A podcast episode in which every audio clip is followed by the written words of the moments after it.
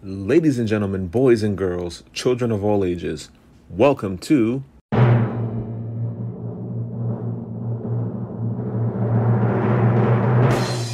the Cast Iron Podcast. Thank you.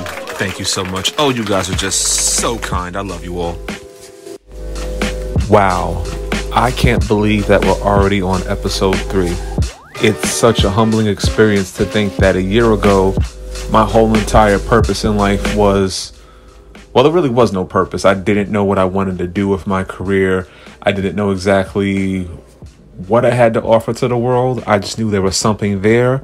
And then, you know, as I said in the very first podcast, I decided that I wanted to take my talent to cooking and see where that can get me. Like, what's the next level from here? And fast forward to a year later, I have a YouTube channel, a successful Instagram and TikTok. I'm getting sponsorship deals all over, and I have a podcast now. That's just amazing. And I just want to thank each and every one of you that supports me. It's truly been an honor and a blessing, and I just I can't wait to see where it goes from here. But um, you know, enough about me. Let's get into the meat of the podcast.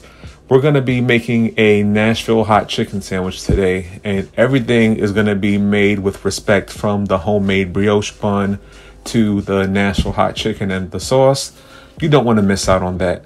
And I'm also excited for this podcast because joining me on the podcast is a very good friend of mine, someone who I honestly admire and respect. She's been killing it in Nashville, Tennessee with some of her culinary creations. Um, we'll be having Chef Jessica Adams on the show, so you don't want to miss out on that. But anyway, let's get into the podcast and let's get started with marinating this chicken. You know, I've always been a sucker for a good chicken sandwich. And in this day and age, that seems to be what everybody and the mama is talking about. I mean, you got your fast food chains throwing jab at each other in this war of the chicken sandwiches, and home cooks like myself giving their own take on it. But for me personally, I love to make the ingredients from home and from scratch. So today, I'm going to be making my take on a southern staple and arguably one of my favorite chicken sandwiches, the Nashville hot chicken sandwich. It's something about the spice, that elevated level of heat, and the undeniable crunch that makes it a must have. And I'm going to do it the Chef Pat Lee way with my very own house made pickles and homemade brioche bread. But first, we need to get our buttermilk marinade made first. Now, the reason why we're marinating this, marinating this rather, is to get the chicken nice and tender so you're getting maximum flavor with the tenderest piece of chicken. Plus, when you coat it in flour, you're getting a nice little crunch out of it too. And we're using chicken thighs, which is the juiciest and honestly the best part of the chicken. So I'm going to start here with my already cleaned chicken. Just had it soaking in a bath of water, vinegar, and a little bit of lemon juice. Just to go ahead and drain that excess water out.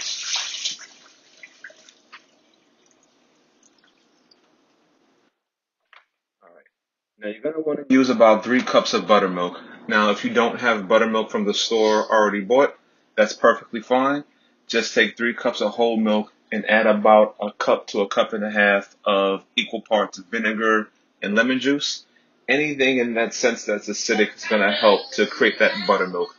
And excuse my kid in the background, he's babbling, but you know, this is a cooking show. We're doing this all authentic, so you'll be able to hear everything, the cooking, the noise in the background, it's all going to be there. Now we're going to go ahead and pour our buttermilk over our chicken.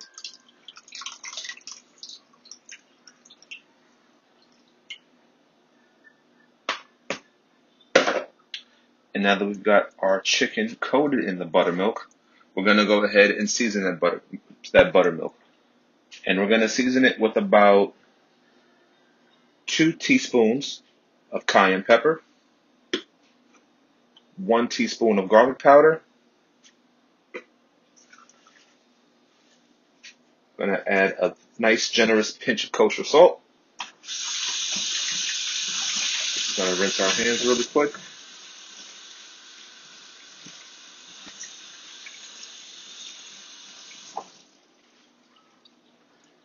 Hands are nice and rinsed. I'm grinding some fresh cracked black pepper.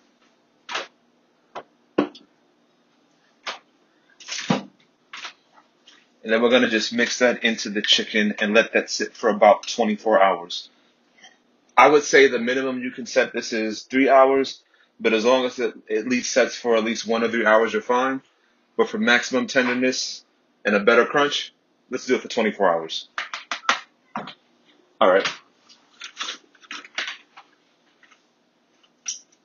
So I'm just going to transfer this chicken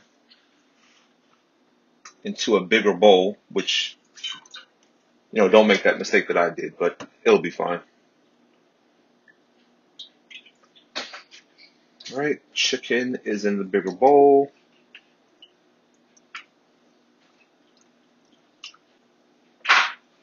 Perfect.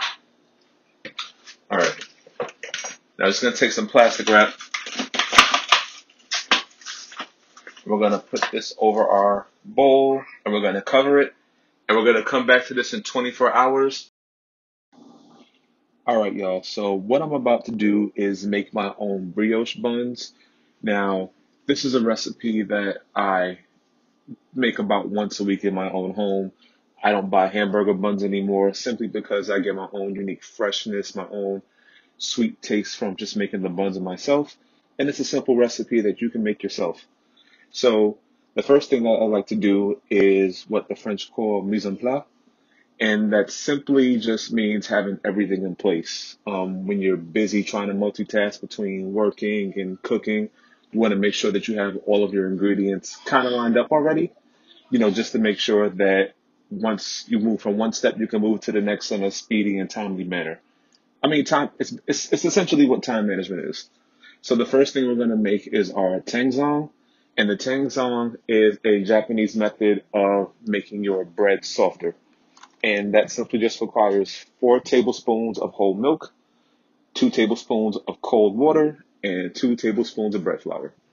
So as I get my pan nice and hot, I'm to go ahead and add my two tablespoons of flour. All right. And then we're going to add our water. And then we add our milk.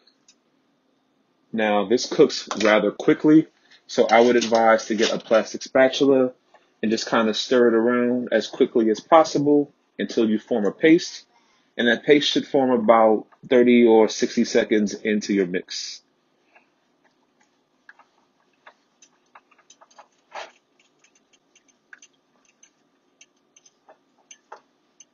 And what this does is that it's going to help make your bread softer. It's going to add an extra element of sweetness to it and give you that perfect brioche taste from the comfort of your own home.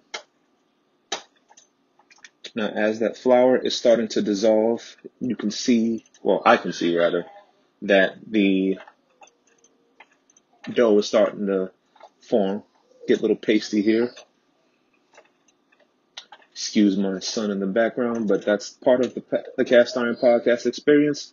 You get to hear everything unedited in my home.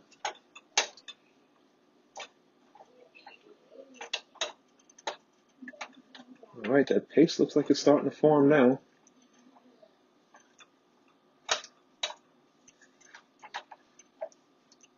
And just make sure that you don't have any lumps from the flour in there. Perfect. That is the perfect consistency that I want. Just a little bit more stirring. And then I'm just going to take this off the heat.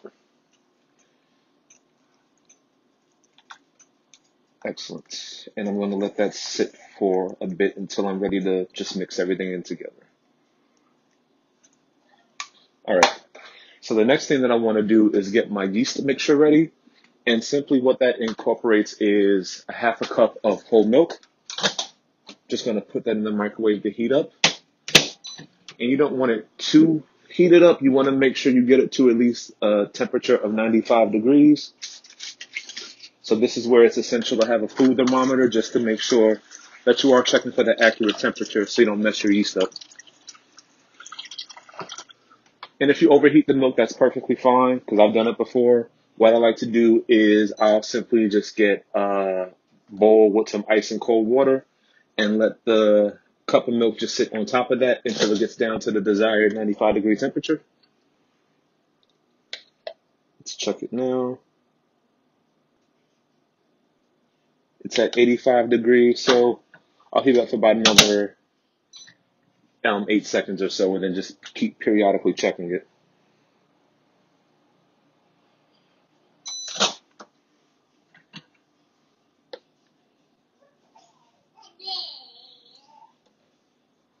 It's at 99 degrees right now. Oh, it's actually no, 102. So I'm going to do exactly what I just told you guys that I'm going to do. I'm going to get a bowl. Look for a bowl. All right. I'm going to fill this bowl with some cold water and some ice and just let that sit on top for a bit until we get to our 95 degree temperature.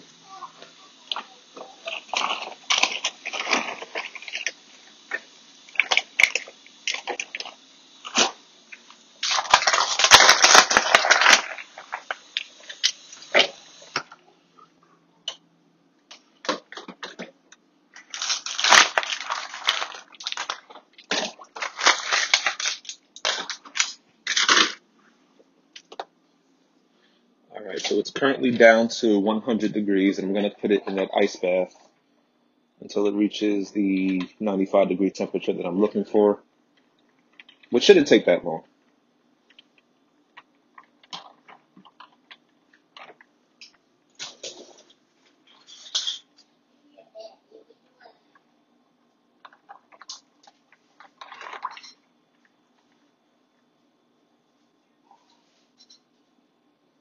All right, it's at 97 degrees now.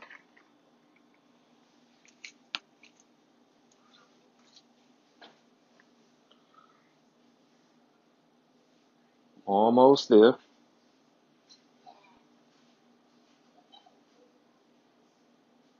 All right, perfect. So it's at 95 degrees now.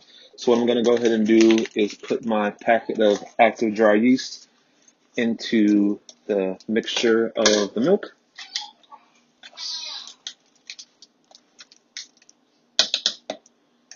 Right. I'm going to stir that in, and I'm going to let it sit for about seven or eight minutes. I don't know if this helps. It's just something that I do personally, but I like to cover the yeast once it's all mixed in.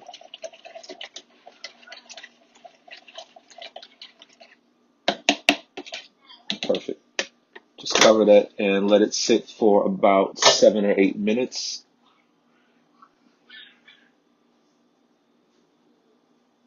Now, while that's sitting, we're going to go ahead and get our dry ingredients ready. So what I'm going to go ahead and do is I have my stand mixer already plugged in. And to that, I'm going to add my two and a half cups of bread flour.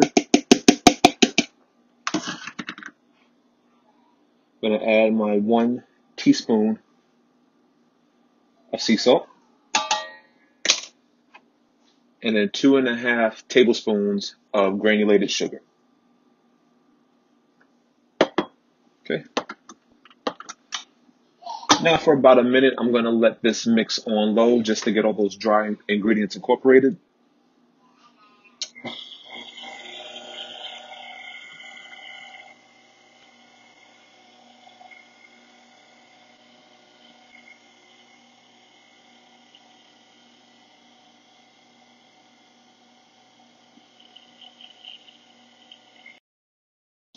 All right, so seven minutes have passed and we're going to go ahead and start to mix everything together. So I'm going to go ahead and turn my stand mixer on medium.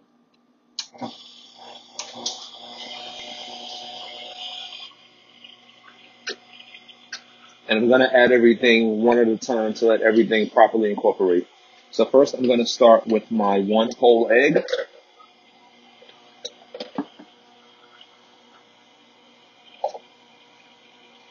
And after that's properly mixed in, I'm going to add my one egg yolk.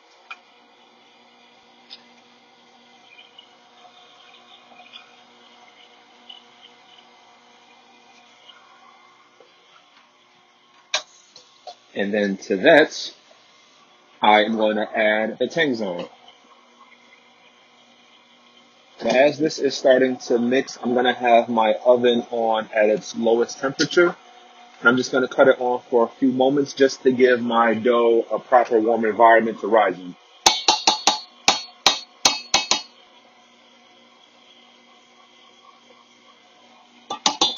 All right, so once that tangzhong is in and it starts to incorporate, you can go ahead and add your yeasty milk mixture.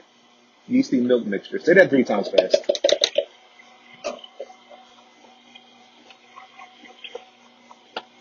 All right, and then we're gonna add three tablespoons of softened butter into our mix. One tablespoon at a time. All right, we're adding the second teaspoon now. I'm sorry, tablespoon.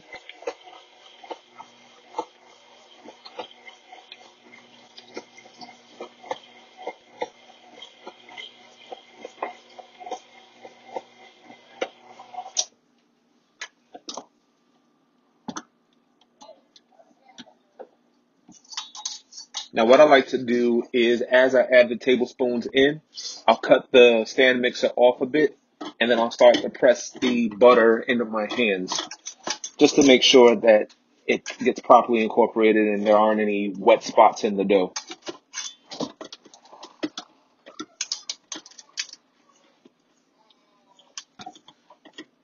Alright, we're going to go ahead and cut our stand mixer back on.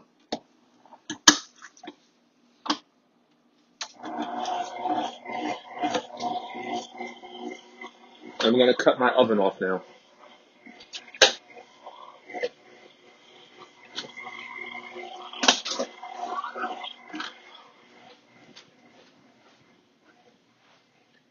Cardi, want to say hi to my audience?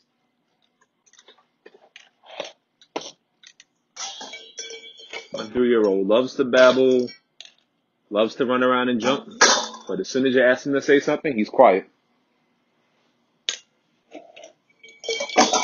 Watch, I'll go back to the kitchen and he's going to start talking. That's fine. See? Right on cue. And I got my fiance in the background making us some coffee because it's midday. You need your coffee. Otherwise, you're about to fall asleep. All right, so I'm going to go ahead and grease my bowl with just a drizzle of olive oil.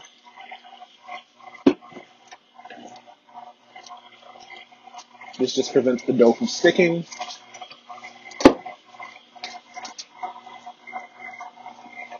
I'm going to stop my stand mixer again and just do what I previous, previously mentioned. Just going to kind of use your hands to work in that butter, kind of help, kind of help it to form a little bit.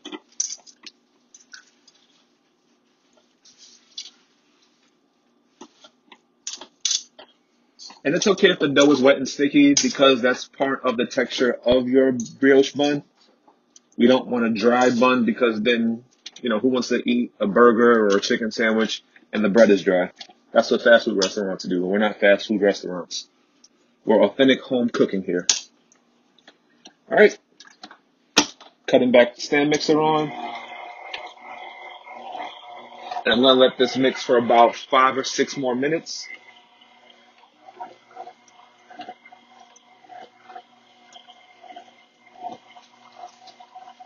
I'm really excited for this one because I've had my chicken marinated in my spicy buttermilk since yesterday, so it's gonna get a nice proper 24 hour marinade.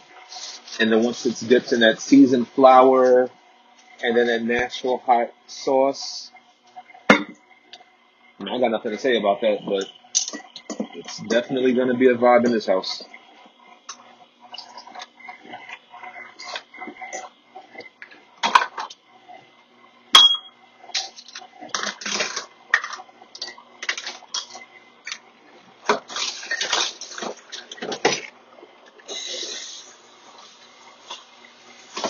May hear a little bit of water in the background. As I always say in the podcast, you don't want a messy kitchen, so clean as you go. Especially if you have a small ass kitchen like mine, you definitely need to clean as you're going, because otherwise you're not going to have any space to move around or get your work done.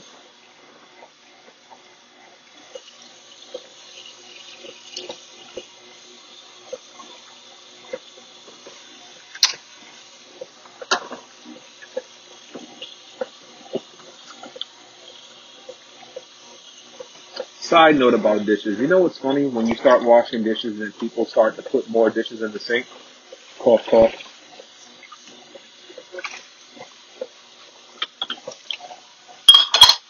I'll decide later if I'm going to edit that in. Probably not. Just a little filler so I don't seem like I'm not talking on this podcast. But then again, if I'm mentioning that, then I might as well add it. Like, who else would I be talking to?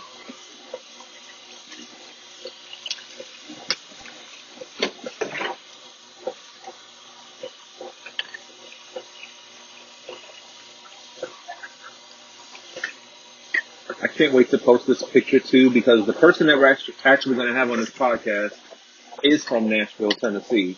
And I'm going to ask her what she thinks about the Nashville hot chicken sandwich because as someone who just discovered this sandwich, or rather this form of chicken about three years ago, I want to know what her thoughts are. Does she think it's overrated? Does she think it's underrated? Me personally, I love a good chicken sandwich, but I feel that a lot of these companies out here are kind of overhyping it, and they're not that great. Like I know I've been asked a lot what my favorite chicken sandwiches out there are, and on record, I'll go ahead and say Chick-fil-A and KFC. The Chick-fil-A sandwich is just perfect. I mean, the chicken is nicely seasoned, spicy. It goes perfect with, you know, the bread and the cheese and pickles. KFC actually surprised me. Um, when I had the KFC chicken sandwich, I was under the impression that KFC, even though it's a chicken place, wouldn't compare to even Popeyes. And Popeyes sandwich I feel is kind of overrated from my experiences, they either missed out on the pickles, they missed out on the sauce. One time I actually ordered a fish sandwich from Popeyes and they gave me a chicken sandwich instead, and that chicken was dry. Real dry. and if you know where that's from, bonus points for you. But um, yeah, KFC surprised me. I mean, the chicken was nicely seasoned, the bun was toasted, which is something you rarely get in fast food restaurants. The sauce is on point, right amount of pickles. I'd get it again. Actually, I have gotten it the second time, and it was good the second time too, which is usually kind of tough for a lot of restaurants to keep that same consistency. But yeah, going back to what I said, KFC and Chick Fil A, best two fast food chicken sandwiches out there. They still don't compare to me, but you know, they're, they're good. They're good.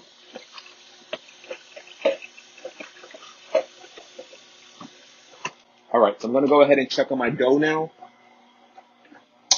And from the looks of it, all of that butter has been incorporated into the dough. So what I'm going to do is I'm going to take the dough that's there and just carefully take it off of this hook. And it is perfectly okay if it sticks a little bit. Now you don't need to add any excess flour to your board or your countertop, but you're simply just going to want to roll the dough into a nice ball shape. I wet my hands just a little bit just to make sure that the dough didn't stick to my hands.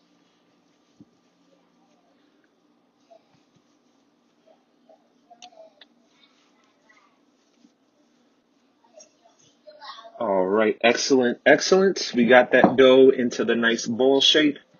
And then what we're going to do is place this dough into the greased bowl of olive oil.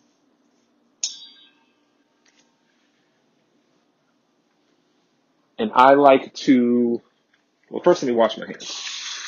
Always important to wash your hands and get anything off your hands that you cook with, whether it be salmonella from cooking chicken or, you know, blood and juices from your meat, or in this case, the stickiness of the dough. And I'm going to take some plastic wrap first. And I'm going to cover my bowl.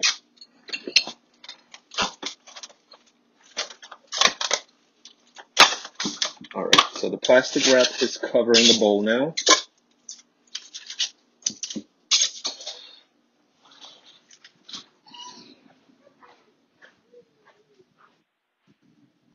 Little one in the background is playing. And next I'm going to get a towel.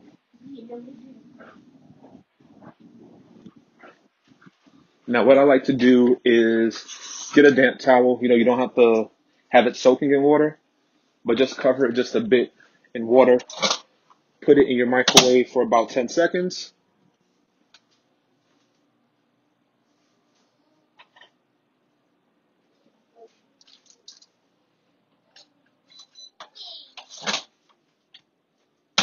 Right, and then after that, we're just going to cover our bowl with this. And I'm going to put it in that warm, slightly warmed oven. It's not hot to the point where it's going to cook anything. It's just nice and warm to create that warm environment. And we're going to put it in the oven for about an hour to two hours. And then we'll come right back after that. All right, y'all. So it's been about an hour and a half.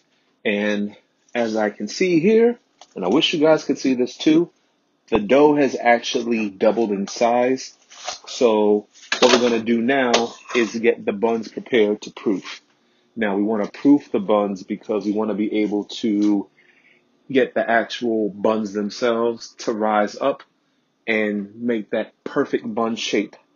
Now the first thing that I'm going to go ahead and do is I'm going to just punch the dough in the center to kind of deflate it a bit.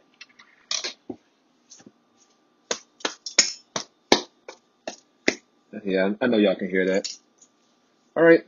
Now the next thing that I'm going to do is that we're going to go ahead and actually get just a little bit of flour. We don't need too much. This is simply just to make sure that the dough doesn't stick too much. Yeah, we don't want to make sure that the dough doesn't stick too much to our surface. Alright, I'm just going to sprinkle just a bit of flour perfect on our workstation. And then I'm going to take the dough out of the bowl and we're just going to roll it up into another ball and that's perfect.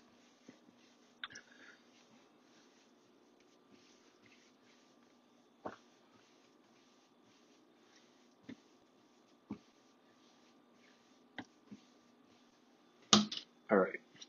Now, the next step is to get the same amount of dough for each bun, and we're going to make sure we have even pieces. So what I like to do is I like to get accuracy when it comes to my buns or my food in general. So I have a food scale. Ideally, what I like to do is to get my bun shape, or rather the size of my buns, to about 110 to 115 grams, just to make sure that it's big enough to cover the chicken that I'm using. Okay.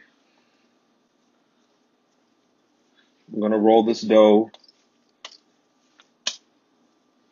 and use a pastry cutter and I'm going to cut about six even pieces.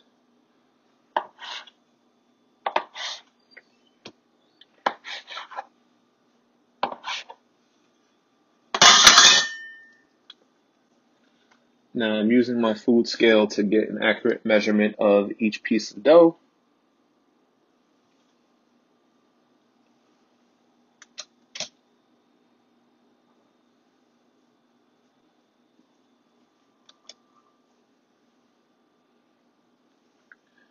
It's a little big. Perfect. So I'm gonna do 110 gram size balls. And what you want to do is the same way you roll the bigger piece of dough into a ball, take your smaller pieces of dough and just roll it into a ball to where the dough kind of tucks underneath itself. And you can use your pinky to kind of do this to avoid it from sticking to your hands. Alright. And then roll it into the appropriate ball shape. And they may not look as big right now, but once you proof it, they kind of double in size themselves. Alright. And that's one. Now remember, I said 110 grams, so we're going to make sure that each piece of dough has that exact amount.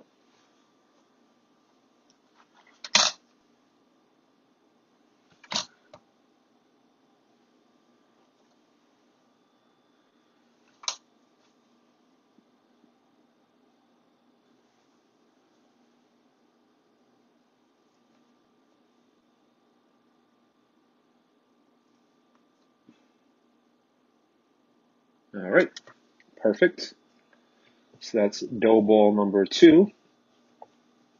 And again, nice rolls using your pinky to tuck everything underneath. And while you're tucking, you're rotating, you tuck and rotate, tuck and rotate until you get that nice ball shape. And this prevents the dough from kind of rising incorrectly. I mean, I could be just making that part up, but yeah, you want to make sure that your dough is kind of tucked underneath itself and rolled into a nice ball. All right, and give the dough, well, give the buns some kind of distance as you put them onto a um, baking sheet. So when they rise, they don't stick together or anything like that.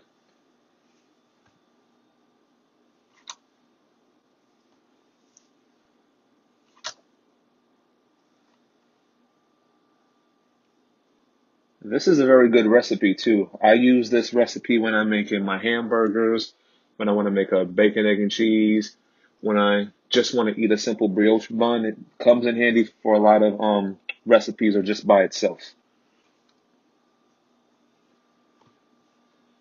And the Tangzhong technique is actually pretty cool because one thing I like about the technique is that it helps to soften the dough and give it that much needed, needed bit of sweetness.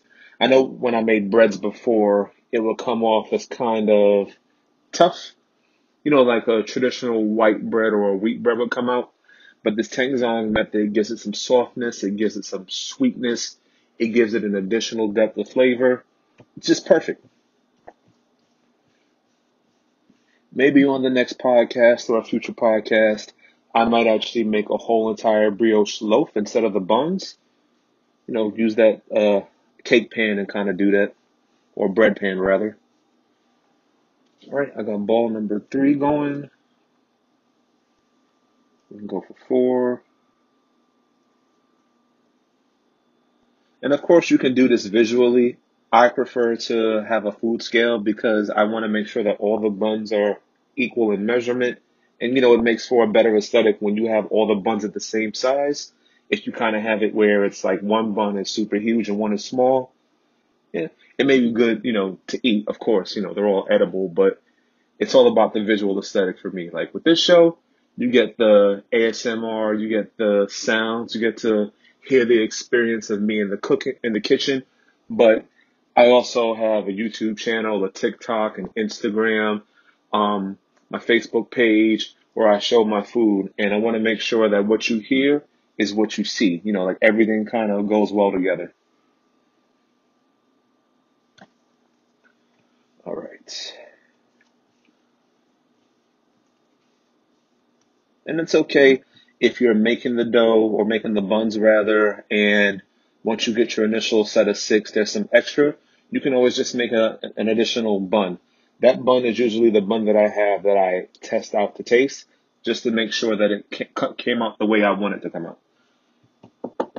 Because, you know, sometimes when you cook, you have that piece that you just want to taste or you put to the side to make sure that it came out right.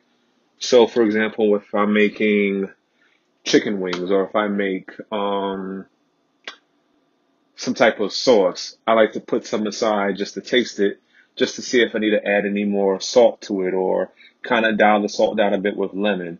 Or in the case of the bun, okay, well, there's nothing you can pretty much do when you already make it, but do I need to add some butter to it? Is it something that I would be fine with putting on a sandwich, or would I have to add anything additional like some butter, maybe some olive oil, you know, that type of thing? All right, working on ball number four. And this is just random, but I appreciate working from home. And this is a question that I get a lot from people because I, for those of you who don't know, I'm a manager at a call center and this is my full time job. But, you know, whenever I have my breaks throughout the day or when I'm on lunch, is usually when I get to do a lot of my cooking and preparing. And then, of course, once I'm off the clock, I work in the kitchen and even sometimes, you know, before my day starts. And I don't know. I felt like it was nice to bring that up because I forget why. Oh, yeah, because people always wonder, you know, just how do I manage to find the time to cook all these recipes to do, you know, what I'm doing with the Cast Iron podcast, with the YouTube, the Instagram, the TikTok pages, the Facebook. This is just something I'm passionate about. Like I've always been passionate about cooking from a young age. And now that I'm, you know, older now in my 30s, I find it to be relaxing. It's something that I genuinely enjoy doing. And to have a platform where I'm able to share that with everybody, it, it really means a lot. So, you know, yeah, there are nights or days where, you know, I just want to like sit back and order some takeout or, you know, I want to sleep. And I, I do get my rest, don't get me wrong. But when you actually enjoy what you're doing and love what you do, it doesn't come across as work. So I do have long hours. I do have moments where, you know, the day kind of just gets lost with me. But, you know, I wouldn't trade it for anything in the world. I actually love doing it. And I hope you do too. I hope you love what you're doing out there. And if you're not loving what you're doing, by all means, you know, find what makes you happy. Do what makes you happy. Life's short. This pandemic has definitely taught me that you can't take things for granted, and whatever makes you happy, you got to do it. What's making me happy right now is just looking at these brioche buns. I can't wait to finish these off with some nice melted butter, some sesame seeds. Oh, this is going to be amazing. Trust. All right, I'm working on my last bun now. All right, so all of the buns have been rolled up. And I have the test bun now, which is not really that big. It's about 54 grams as I put it on the scale. And again, this is just a test bun just for me to try it out and see how it comes out. That can go right in the middle because it's not that big. That's what she said. I know, I know. The joke is still funny to me. All right. So next we are going to proof this and proofing takes the same amount of time, I would say, as it does to have your initial dough rise. What I'm going to do is I'm going to, this is already on a parchment paper lined baking sheet. I'm just going to take another baking sheet that's equal in size and I'm going to cover it to where it doesn't stick and I'm gonna put this back in the warm oven and we're gonna let this rise for about another hour. So we're gonna take another break. When we come back, we're gonna put that, well, before we put the dough in the oven, we're gonna go ahead and cover it in some egg wash and sesame seeds, and then we're gonna cook the buns, and then we'll get back to the chicken. So stay tuned. We got the chicken, we got the buns, we got that great Nashville hot chicken coming, and that's going to be in the Cast Iron Podcast. We'll be right back. All right, so our buns have finished proofing. So I'm to go ahead and take them out of the warm oven. Well, it's not warm anymore. It was just set for warm to just to make sure they rise. And the buns have also doubled in size. So what I'm gonna go ahead and do is simply going to make a nice little egg wash for these and then top them with sesame seeds.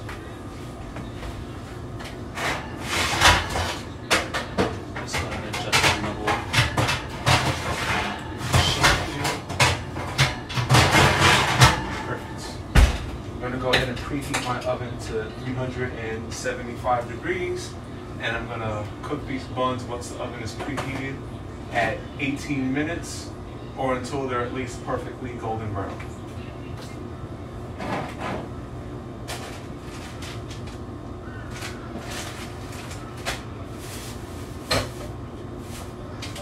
Don't mind me, y'all. I'm just looking for my sesame seeds. Which I can never find in my kitchen. I say this almost every day. I go, oh, let me put the sesame seeds in a spot that I'll remember.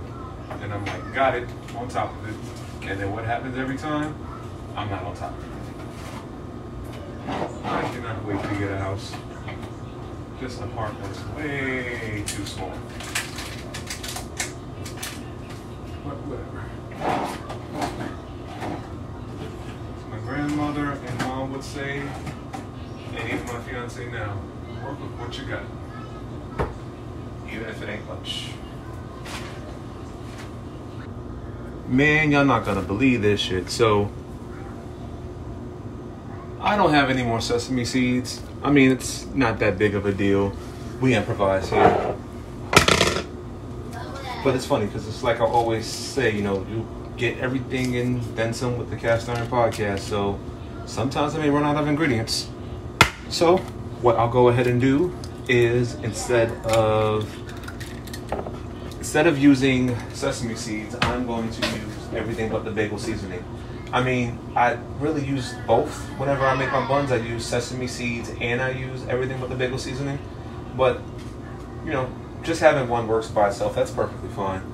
This is just to give it an additional layer of texture and also for the aesthetic. So I'm gonna go ahead and do now is I'm gonna make my egg wash, which is simply just a whole egg with a splash or two of milk or water. I try to put a little bit of both, so I'll put just a splash of water there. Mix in my egg.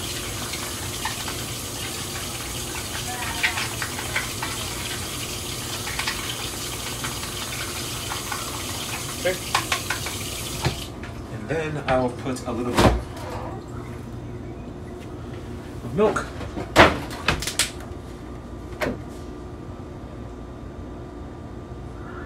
You know, just a touch, nothing too crazy. There we go.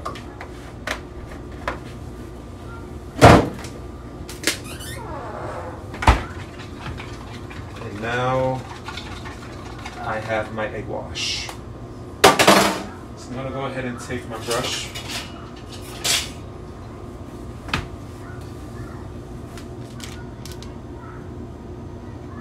I'm gonna gently place this egg wash on top of each bun.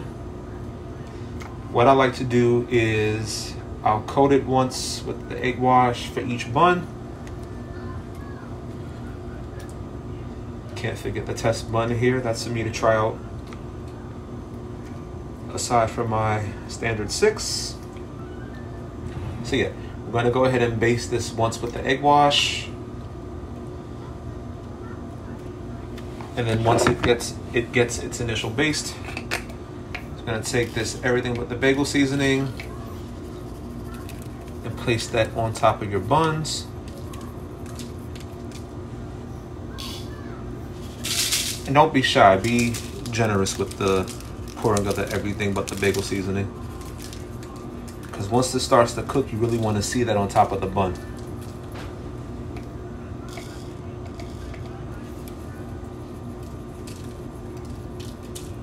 Perfect. And we'll just get this last one. Fantastic. And the good thing about everything but the bagel seasoning is it has sesame seeds and salt in it. So even if I didn't have my sesame seeds like I originally wanted for additional texture, everything but the bagel seasoning works. All right, so we're gonna go ahead and take some more egg wash now that we put our everything but the bagel seasoning on our buns. And just top it off a little bit as well. And your buns are gonna come out beautifully golden brown, but this helps with the element of toasting the sesame seeds. Well, sorry, the everything but the bagel seeds.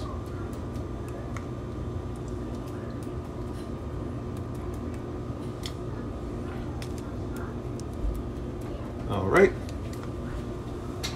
And then we're gonna put this in the oven for 18 minutes. Sorry, I got my son in the kitchen. He's a little curious one. Now we're not opening the freezer. Close the freezer. Thank you. Excuse me. All right, now while our buns are in the oven and my co-star here continues making noise, I'm gonna go ahead and get the chicken ready. All right, So I put my chicken to the side, let it sit for about 10 15 minutes, just let that seasoning and that flour dredge kind of, you know, soak in it. I'm gonna go ahead and cut my burner on for my cast iron pan.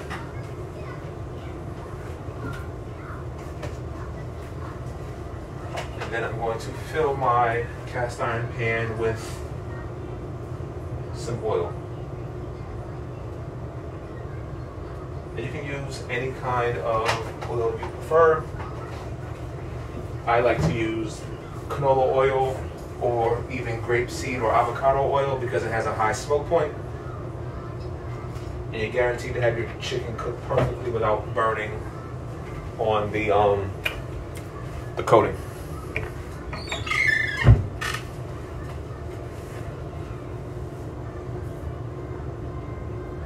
Now there's gonna be a two-step process to cooking this chicken. I'm gonna get the temperature up to 300 degrees. I'm gonna let it fry for about seven to eight minutes because I have thighs, and then I'll take it out, raise the temperature to 350 degrees, and then cook it for about six minutes or until it reaches the internal temperature of 165 degrees. All right, so that ends the cooking portion of this episode. We're going to continue it on in episode four of the podcast. But right now, we're going to get into our interview with Chef Jessica Adams. Take it away. Welcome back, ladies and gentlemen, to episode three of the Cast Iron Podcast with yours truly, Chef Pat Lee. And let me tell y'all, this is a big moment for the podcast for many reasons. Um, one, this is the first featured interview on the podcast, so we're starting off by making some history already. Also, my first featured guest is not only killing it in the catering and culinary world, but undoubtedly no one is touching her in cake decorating. Let me tell y'all, some of the designs that I've seen her make makes me wish I was closer just so I can witness the magic happen. She is the founder and owner of Beyond Desserts Catering, located in Nashville, Tennessee. Folks, please give a warm welcome to the one, the only Miss Jessica Adams. Wow. Thank you so much for the opportunity um, it's definitely a pleasure to be a part of such an amazing platform. Glad to have you on board, and thank you so much for being the first guest on the Cast Iron podcast. And again, I got to tell you that it's just an honor to have you on this show. As someone who's been trying to build himself in such a competitive space, um, I must say that it's been helpful for you to provide tips and pointers and just the support and love in general you show to people is just truly amazing. So, thank you so much for that. Uh, absolutely. I mean, it, it's a pleasure to be able to share some of the things that you picked up over the years with uh, your fellow culinarians, but also people that look like you. It's very important that we make sure to uplift each other and, and share knowledge and, and boost and support each other as we all go along this journey. I mean, we can't do it alone. I definitely do agree with you, and thank you so much for that. Now, for those out there who may not know who you are, um, would you mind just stating your name again, where you're from, and just tell us a little bit about yourself? Yes, my name is uh, Jessica Adams. Okay. Um, so I am a classically trained chef. Um, I um, did, received my culinary degree several years ago. I don't want to age myself, but um, I am classically trained. Um, however, um, I took a different path when I graduated from culinary school, and I chose the hospitality route as I was already already involved in the hospitality world. I was, you know, working in banquets for quite a while before I decided to pursue my culinary um, degree. So it was a natural step to step back into hospitality. Um, so throughout the years, I've kind of dabbled with both. I've done my catering and my cakes and developed that following kind of on the side as I developed my my uh, hospitality career. Um, and I did that for 18 years. So now I'm, um, because of COVID, I was able to kind of jump headfirst into um, getting my business started and getting my business to the place that it is now. Um, um, so it, it's definitely been a blessing. COVID has been, you know, of course, um, it, it's caused a lot of downfalls for a lot of people, but for for my family, it has truly been a blessing because it caused me to step out on faith and really take something that I was passionate about and and really hone it in and, and hone my skills and, and develop it into something that um, really could change the future for my family. And I definitely agree with you and feel that, you know, speaking from my experience as well, um, COVID really kind of was a wake up call for a lot of people to kind of follow their own path and dreams and uh-huh. just Absolutely. not want to work for anyone else and kind of do your own thing. So, mm-hmm. aside from COVID, what would you say was the deciding factor in you just saying, you know what, I want to make my dreams happen. I want to step out of my comfort zone and make this catering business what it is now? So the funny thing is, I, you know, from the day that I started culinary school, I I knew that I wanted to have a catering business. Um, I didn't really have a passion for restaurants, um, and that's not a path that I've ever wanted to take. Um, so I knew that it was going to be something around catering. Um, the cakes and the desserts kind of came by mistake. Um, I really didn't enjoy cake decorating. Mm-hmm. So, you know, I had, I, I love baking. I absolutely love baking. It's the decorating part that kind of gives me the blues, but, um, that's what I was getting requests for. You know, I'm like, Hey guys, I, I cater, I cook. And everyone was asking for my cakes. And that's for, for a long time. That's all I was doing was cakes, um, custom cakes. Um, and, you know, of course life happens. I had my daughter um, and had to take a step back from it. But it was like, okay, I'm nurturing this this baby that I birthed, but I'm not nurturing my other baby.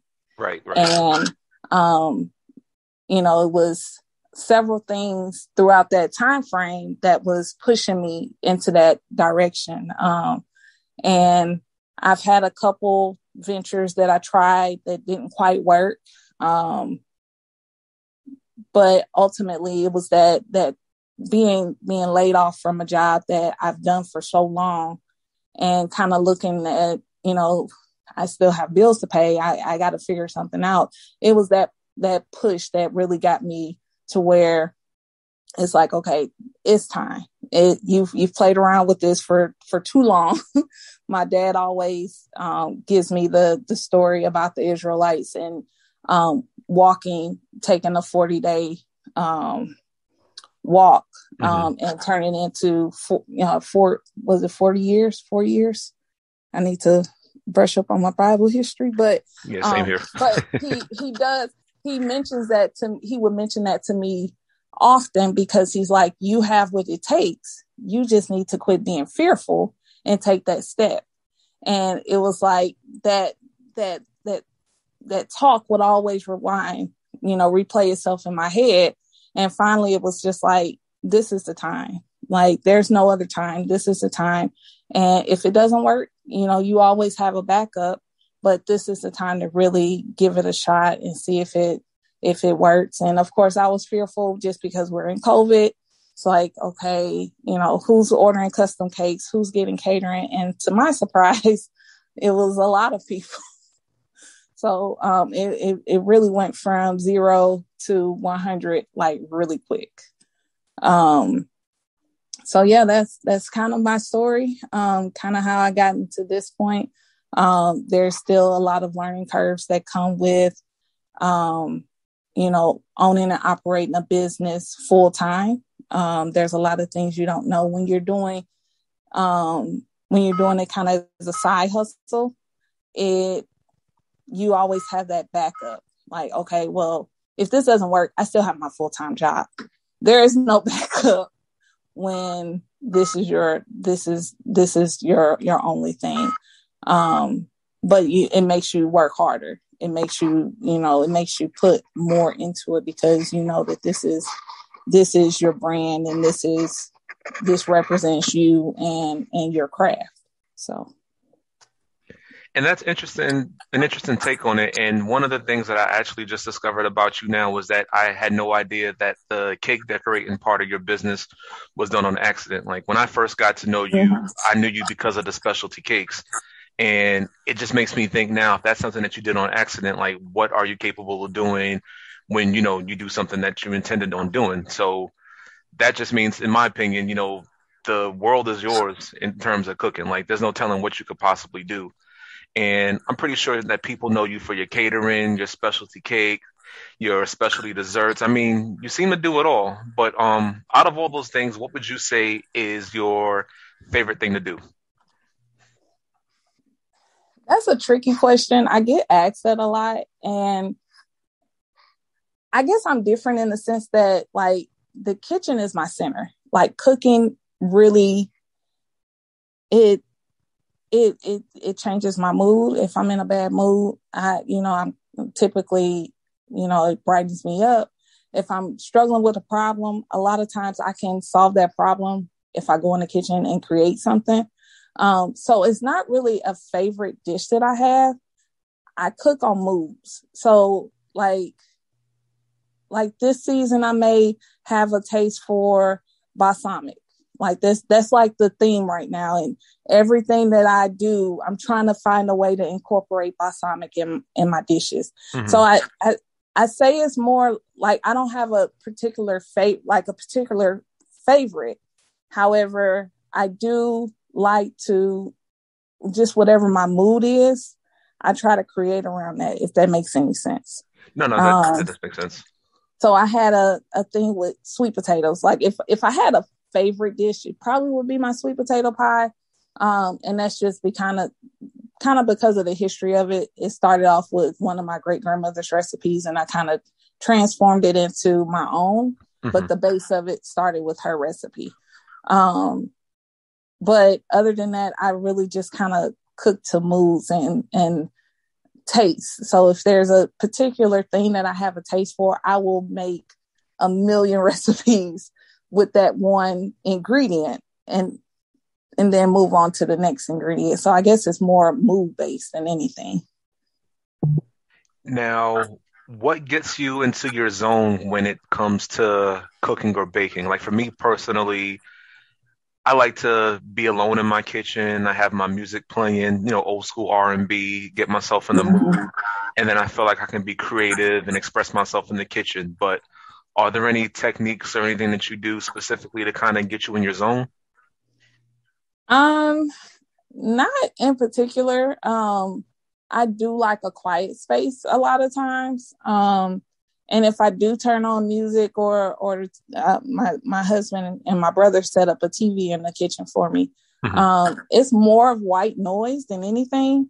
I prefer to just kind of be in the ki- and at one in the kitchen, just by myself, quiet. Um, I don't like a lot of people around me and when I'm in the kitchen, especially when I'm if I'm creating, like you know, if I'm just making dinner, that's one thing. But if I have a recipe that's in my head, if I have to get it out. Like if I have a concept in my head, I have to get it out. And when I have those moments, like I have to be there by myself and it has to be quiet.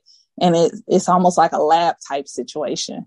Um, but again, I think that's just because I have a different type of relationship with being in the kitchen. Like that is, that's my special place. Now, the culinary world, like any business out there, does come with its own set of obstacles. And as an experienced and decorated chef, were there any significant obstacles that you had to overcome in your career? And if so, how were you able to manage it? Um, my biggest obstacle, and I, you know, even now, um, I would say is the the time management portion of it um, you know, is is very important to time your dishes the right way. You know, if especially when you're cooking like catering and meals and things like that, you want everything to be fresh and hot and served at the same time, which means that your timing has to be right. Um, that goes into play when you're doing like private catering and things like that um, and just really understanding how to properly manage my books now that I'm doing it more full time and making sure that I think the biggest obstacle is that creating self, you know, time for yourself and your family. Because it's like once you, when you get a little bit of hype behind you, everybody wants to do business with you. Right. And you have to determine when that cutoff is because you know if you're just chasing money you kind of lose yourself in that Um, so I would say that's probably the biggest obstacle, that time management piece, as well as making sure to carve out the right amount of time for self and family. As you should. And if there's one thing I can definitely say is, you know, business will always come and go, but family always comes first. And Absolutely. that's definitely one thing that this pandemic has definitely taught me is to keep your family close. That's um, right. And you seem like you have a very, very close relationship with your family and a very strong support system. Um, Absolutely. I, I'm sorry. Go ahead. No, no, no. You're you're fine. You're fine. Um, and you kind of said that you know you do a lot for your business. Um, are you doing it all by yourself? Do you have anybody to support you in certain aspects, like with finances or time management, or just you know helping with doing things like getting you groceries and things for your recipes? Um, so I do the bulk of the work. However, my husband plays a huge part in just that support factor. He does a lot of deliveries for me. Um, he does help with some recipes. Um, you know, for me, I try to limit how much I'm in the store. So I do a lot of grocery pickup and a lot of grocery delivery. Um, but for the most part, like that, that clutch person if i if i had to name one clutch person it would be my my husband. I mean he is always there in the clutch like okay you know he'll call me when he gets off work. Is there anything you need? Do i need to stop anywhere? Um and he's really been that support system that i needed to um take things to the next level. Um you you know I, I i would never take full credit for myself because for one i know that god has really put me in a position to be where i am. I know that it took a lot of time for me to get here um, but god really positioned me in a place to where things could happen rapidly. But in addition to that god sent me a person that will that supports my dreams and, and believes in my dreams as much as I do. So if there was that one person that I could say really helps me, it would be my husband. Um, outside of that, a lot of the things that I do, I do on my own. That's definitely beautiful to hear. And I wish you both the best of luck and many, many years of health and happiness to you. That's that's awesome. I love to hear it. Thank you. You're welcome. You. Now, um, I'm pretty sure you've gotten some outlandish requests for cakes. Um, what would you say has been the weirdest request for a cake that's made? Um, and this, you know, I've kind of stepped away from doing a lot of like over the top carved cakes. Um, I was doing that years ago.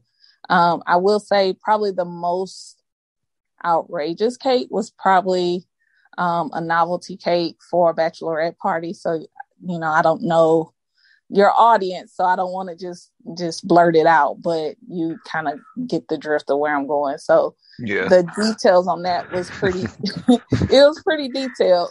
So um that's probably the most um outrageous request but um luckily i most of the requests that i get um they're they're pretty streamlined. They're not you know just crazy over the top five tiered you know, anything like that. So um, I've, I've kind of been blessed in that sense. Um, but I do know that when I first started decorating, because it wasn't my strong suit, mm-hmm. it was so many things that I was like, uh, I don't know if I want to do that kind of cake.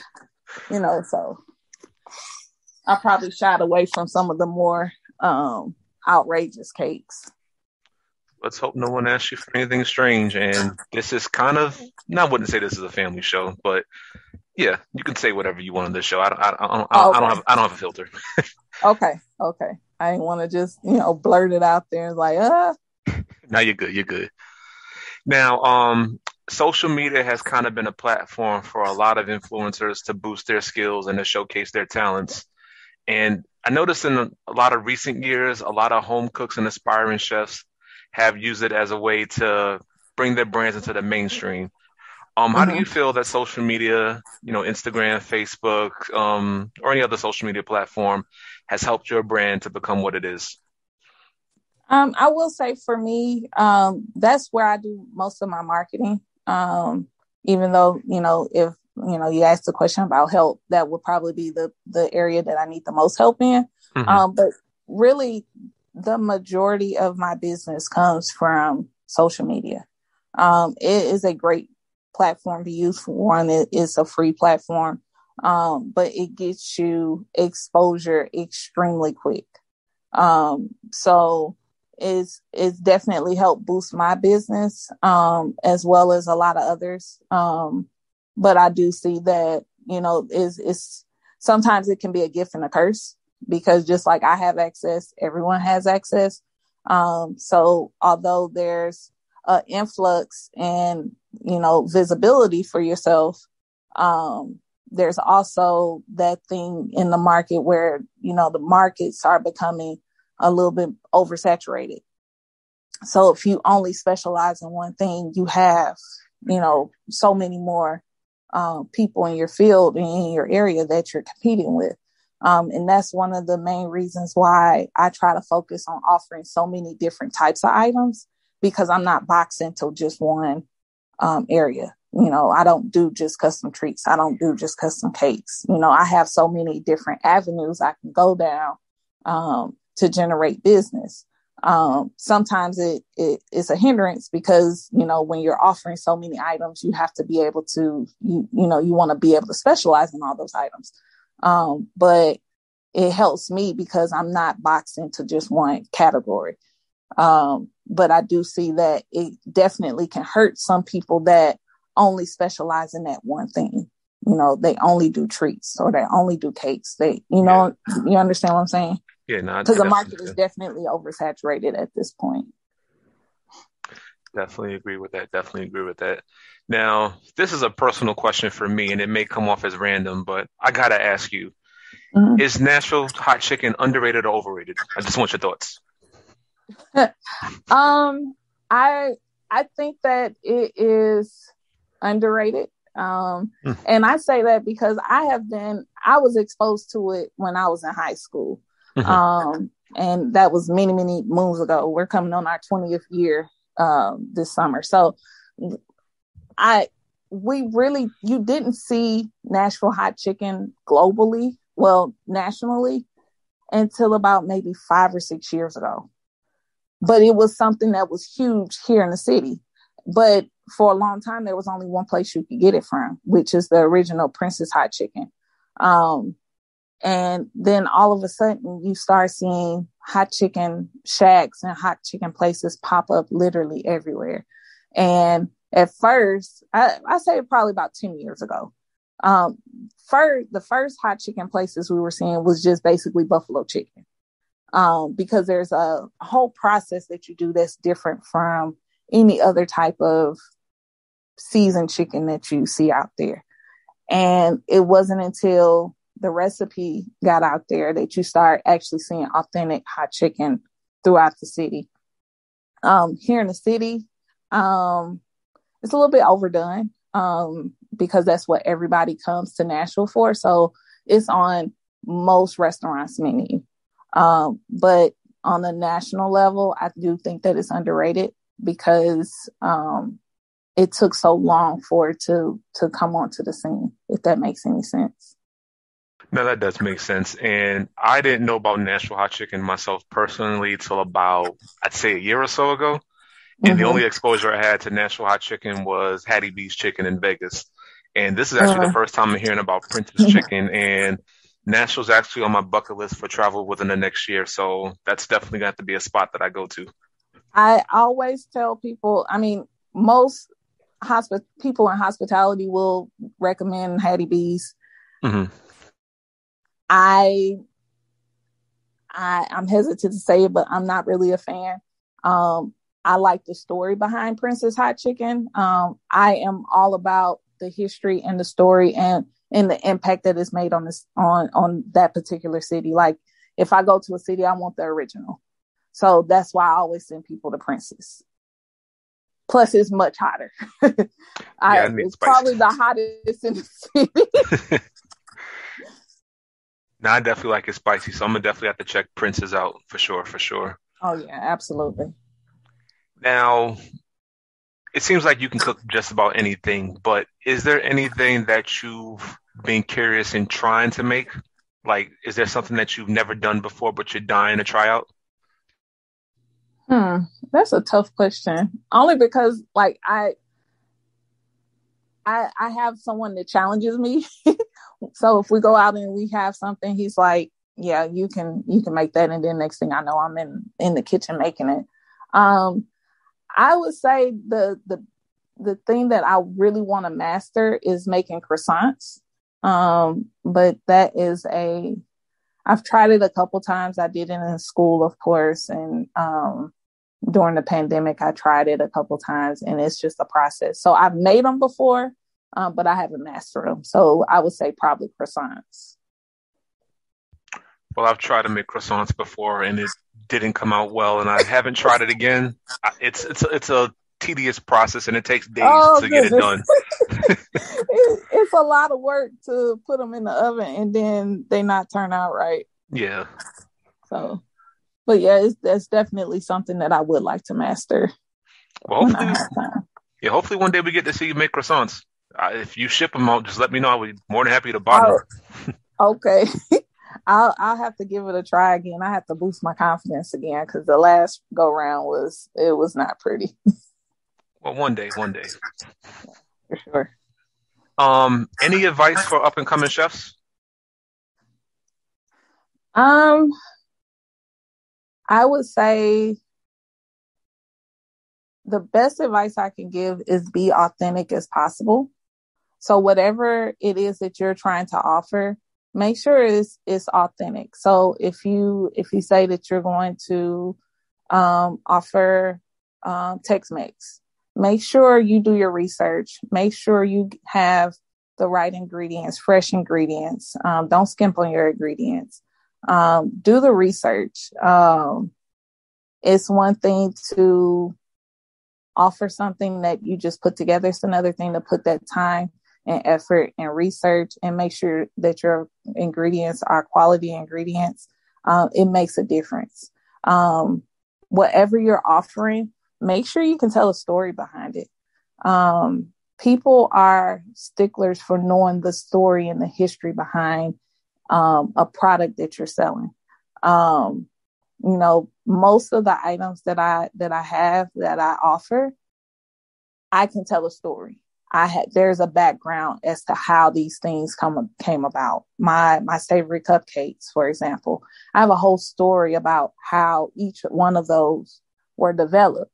Um, same thing, you know, a lot of my my my my desserts and even some of my adult desserts, um, my cannabis desserts. I I can tell the story on how I got to the point of making those items. So make sure that whatever you offer, you can tell a story behind it and you have, you know, have something to share with your audience, but also fresh ingredients, quality ingredients. Don't skip on the the the research on those items. Um, don't don't um, I'm sorry, I kind of lost my train of thought. Don't practice on your customers. Um, and I think that's probably the best advice I can give a up and coming chef. Do not practice on your customers. If there's something that you don't know how to do, be honest with your customers and tell them that up front. Um, and offer something an alternative or practice it on your own time, but don't practice it on your customers. Well said. I, I mean, know that was a, a, mouthful. I'm sorry. no, no, don't apologize. Like we need to hear things like this, especially from someone who's been in the game for quite some time. Like even as someone like myself who's trying to grow as a chef, like I really appreciate the advice. And, you know, I like to echo those sentiments about, you know, having a story behind what you're making because when you have a story behind what you're cooking or you're preparing, people can definitely tell in the end result. Like mm-hmm. with the presentation, with the taste, with just how you prepare it. Like even if you just put a cake in like a regular box or like you decorate it a specific way, people can tell, you know, the story behind that. So, you know, thank you so much for those words. That really means a lot for me and my audience. Awesome. Now, I like to play a little game with, you know, the people that I'm interviewing. It's going to be called this or that or five questions. So since you're the okay. first guest, we're going to do this or that food edition. I'm going to give you two uh, items and you're going to let me know which you would prefer out of both of those items. Okay, sounds good. All right. So first off, fried chicken or barbecue chicken? Fried chicken, of course. Good answer. Good answer. potato salad or macaroni salad? Oh, potato salad. I don't know where this thing with macaroni salad came from, but yeah, that needs to go in the trash. Hold on. Well, before we continue the game, I need to know what should be for macaroni salad because it's not that bad. It's not that good either. I ain't gonna argue with you. I'm not gonna argue. macaroni. I mean, macaroni should have cheese sauce and and cream and and you know all the great things that comes with macaroni and cheese, not may- mayonnaise and eggs and sour uh whatever else you put in. I don't know. Yeah, no, I'm not a fan of macaroni salad. I'm not gonna lose my black card in arguing with you, so you're right. we'll, we'll leave it at that. now, this may be a tough one: cornbread or biscuits. Um, I would say probably recently cornbread, but I just started. I just started eating cornbread like five years ago. I know that's people are gonna clutch their pearls being a uh, Southern girl, but yeah. Uh, biscuits are, if they're not made right, they yeah. Sorry. Now, now, side note, what kind of biscuits do you prefer? Um, I make a pretty good blueberry biscuit. Um, mm-hmm. to be perfectly honest, it's rare that I eat biscuits out. Um, most most often they're just not up to par. So I typically, if I do get a taste for biscuits, I make my own. Yeah, I'm kind of the same way. I feel like most places that make biscuits either have them too dry, they don't taste buttery enough, or they're mm-hmm. like overly salty, which I don't get how you can overly salt a biscuit. But yeah, there's nothing that beats that homemade taste. Mm-hmm. Mm-hmm. Macaroni and cheese, and let me reiterate, not the stuff that comes in a box, the baked one with the burnt ends or oh, candy yeah, yams. Macaroni and cheese, for sure. And lastly, banana pudding or peach cobbler? Um, probably banana pudding. I was almost about to take your black card there for a second. I mean, I, I, that's not neither one of those are my favorites, but I would probably eat banana pudding over peach cobbler. Now, what would you say is your favorite dessert? Oh, that's a hard one. Um, just because I I make so many desserts, I don't really have much of a taste for them. Um, I, have been on this pound cake kick though recently. Mm, um, yes. But yeah, my go-to is probably sweet potato pie. That's probably, yeah, that's probably top for me. Okay, okay. Well, um, Miss Adams, it was definitely a pleasure having this conversation with you, and I really want to thank you for being my first guest on the Cast Iron Podcast. I mean, this thank you so much, and I mean this from the bottom of my heart. I truly hope that one day we get to see you with your own cooking show, your own branded cookbooks. Like I genuinely believe that, genuinely believe that one day some little girl is going to look up to you and you're cooking and say, "That's going to be me when I grow up." I really oh, believe. Wow, that's in, that's so awesome. You're and welcome. you say that, and I'm thinking of my my little person that follows me around the kitchen all the time. So that that really means a lot that you say that. So hopefully I can inspire more than you know the people in my in my home, but definitely I'm definitely doing it for her. So that means a lot. No doubt. And I really do believe that you'll inspire more people someday and that you'll have your own brand in television, cookbooks, like you name it, like the world is yours. And I really do believe in everything that you do and wish you the best of luck in your career. Thank you so much. And you as well. I mean, the things that you're doing and and the fact that you're just getting started is is phenomenal. Um Thank you. I, I mean, from your um sponsorships to your podcast and just all of your cooking videos. I, I just think that is really amazing um, how much you've done in just such a short period of time. So um, don't take it lightly. People are looking at you as well. I'm I'm watching you um, as well as other chefs. So you you definitely deserve a pat on the back as well. Thank you so much for that. I really do appreciate that. Do you have any final words for our viewers? Well, listeners, rather. Um, no, not not really. I just, you know, I appreciate the opportunity, and you know, I hope that um, some of the things that I share today will inspire someone or help someone. And um, you know, I am always willing to help. So if someone hears this and they, you know, want to bounce something, an idea, or have a question for me, I hope that they, you know, they don't hesitate to reach out because I'm always happy to help. And um, that's definitely one of my um, one of the things that I really value about myself is just that willingness to help the next person. Well said. And she is definitely a woman of her word. Reach out to her for any help, any advice you may need. She's always available. Well, not always available because, you know, some people want to relax and don't want you bother them all the time. But yeah, if, if you ever need help with your cooking or any type of culinary tips, reach out to Miss Jessica Adams. And again, folks, this is the, it for this episode of the Cast Iron Podcast. Um, once again, thanks to Chef Jessica Adams for joining me in today's episode. Please, please, please go check out her page, beyonddessertscatering.com. The link will be provided in the description of this podcast. And be sure to check her out on Instagram, beyond underscore desserts underscore catering. And I'll go ahead and provide a link to that in the description as well. For all of us here at the Cast Iron Podcast, I'm Chef Pat Lee, and we out.